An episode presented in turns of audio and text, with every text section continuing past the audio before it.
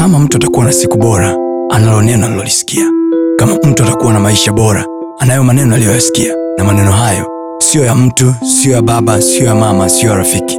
Bali ni maneno yatokayo kwa mungu mwenyewe ambaye akisema kila alichokisema ana uwezo wa kutimiza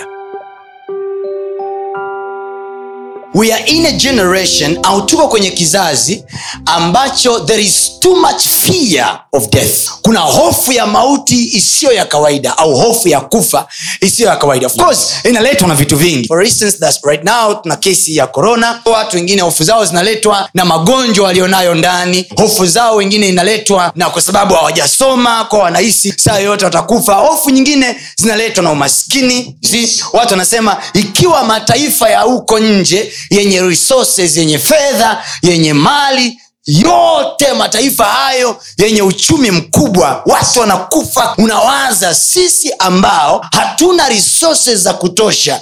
If this thing really comes to us in a very power and massive way kama ambavyo ina attack kwenye nchi nyingine Yes. are we going to really survive? So everybody is panicking. Kila mtu anakimbilia kwenye mitandao ya kijamii kuangalia suggestion yake. But no one is really seeking and looking for an answer. Hata watu ambao saa hizi wanasema wanamwamini mungu na watu wanafunga na wengine wako kwenye ramadhani sasa hivi wengine wamemaliza kwa res majuzi. We must come to a place tujiulize swali la kawaida. Huyu mungu ambaye atatuagiza tufunge is it really huyu mungu? Hana jibu. Why are we fasting? Kwa nini watu wanafunga arobaini kavu? Kwa sababu tunategemea ukiomba biblia anasema kila aombaye hupokea. Kwa manaake hata ukisema hivi si kila aombaye hupewa. Mi naomba nisife. Si kila aombaye hupokea basi mi naomba nisiugue. Mi naomba nisiwe maskini. Tena biblia anasema mahali pengine anasema hivi mtu akwenu amekuwa hawezi na aombe kwa mungu. Atapatiwa wazee watampaka mafuta au watamwombea na maombi ya imani atamponya Oh, yes. mtu huyo biblia inasema tukiteka kila mawazo kwa manake kwenye akili zetu kuna mawazo yanapita ambayo sisi tunapaswa kuyakamata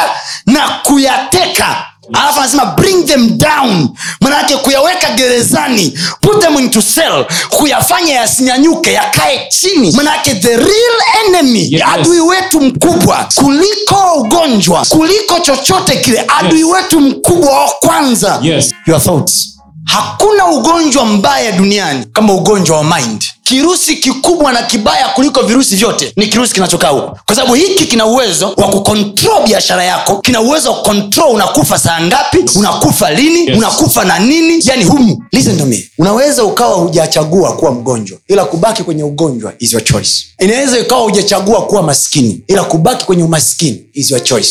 Ni uchaguzi wako. Inaweza kabisa hujachagua njia ya kwenda ya umaskini ila kubaki kwenye hiyo njia ni uchaguzi wako anasema hivi nimeweka mbele yako. Kwa manake wote tumewekewa hiyo. Uzima na mauti kila mtu anayo. There is only one choice to those who believe in christ hawana uzima na mauti wana uzima peke yao. Kwa sababu kristo alichukua mauti. He came to take death for our sake Oh, yes. mauti yetu alishaichukua yeye kwao tumebakiwa na choice moja ya uzima peke yake Oh, yes. One of the reason why jesus died sio ili sisi tuitwa wakristo moja ya sababu yesu aliyokufa kulingana na biblia kwenye kitabu cha hebrania anasema alikufa ili apate kumharibu yeye aliye na nguvu ya mauti Oh, kwa hiyo yes. mauti kama mauti yenyewe haina power Yes. ila kuna mtu yuko behind Yes. the power of death Yes. kuna mtu yuko nyuma ya nguvu ya mauti Oh, yes. sema i choose to live I choose to live. sema nachagua kuishi kuishi. sema nachagua kuishi.